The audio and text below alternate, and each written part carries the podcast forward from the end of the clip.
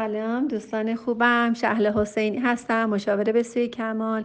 نوشته که چرا تاکید دارین که بچه از هشت شب دیگه چیزی نخورن تا صبح. من این کار رو انجام دادم فقط می‌خواستم دلیلش رو بدونم.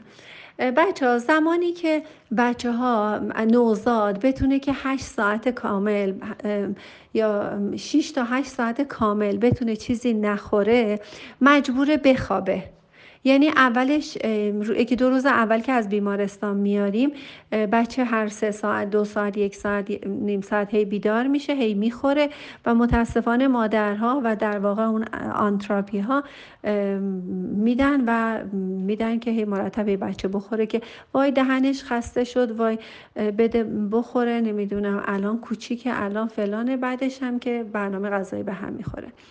از همون اول ما توصیه می... من توصیه می‌کنم شخصا طبق کارهایی که خودم و اطرافیانم و اینکه واقعا همیشه با موفقیت بوده و این الگوی من نیست الگوی داستان صد سال پیشه که هنوز هم کتاب های بنیامین اسپاک در آمریکا بعد از هفتاد سال بعد از فوتش یه معجزه هست که جز پرفروشترین کتاب های آمریکاست و صد سال پیش این عقیده نوشته شده و بعدا تو سیدی مغز در من در سیدی مغز رو اگه بتونید پیدا کنید اون موقع به صورت VHS بود. من بیش از چهار تا دانشگاه اینو توی سالن های دانشگاهی اون موقع من این نوار VHS مغز رو من خودم دیدم.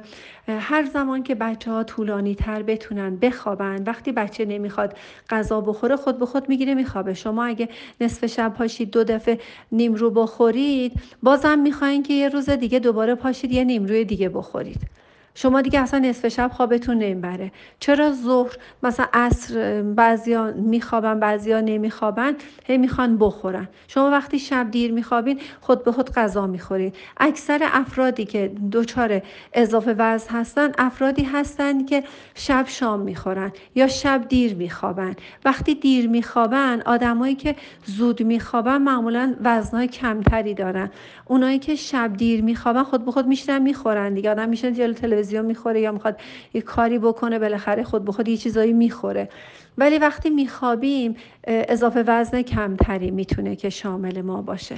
خب وقتی که بچه عادت می‌کنه که مدت طولانی از هشت شب مثلا تا سه صبح بخوابه تا چهار صبح حداقل 6 ساعت کامل بخوابه این از نظر نوار رشد نوارهای مغزی و اتصال نوارهای مغزی می‌تونه پیچیدگی بیشتری ایجاد کنه و بچه های توانمندی از نظر هوشی داشته باشید.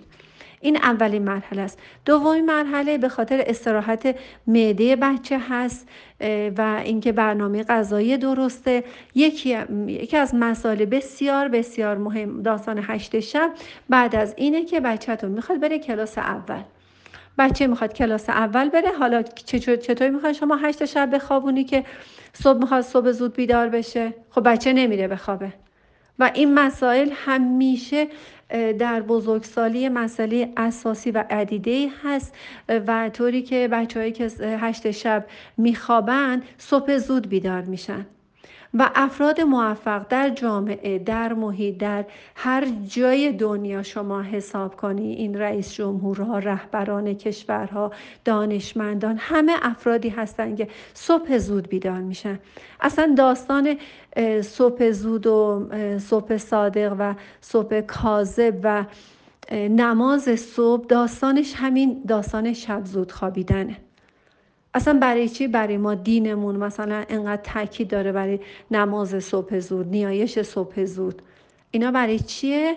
به خاطر اینه که شب زود میخوابیم شما می‌تونید زود بیدار بشین.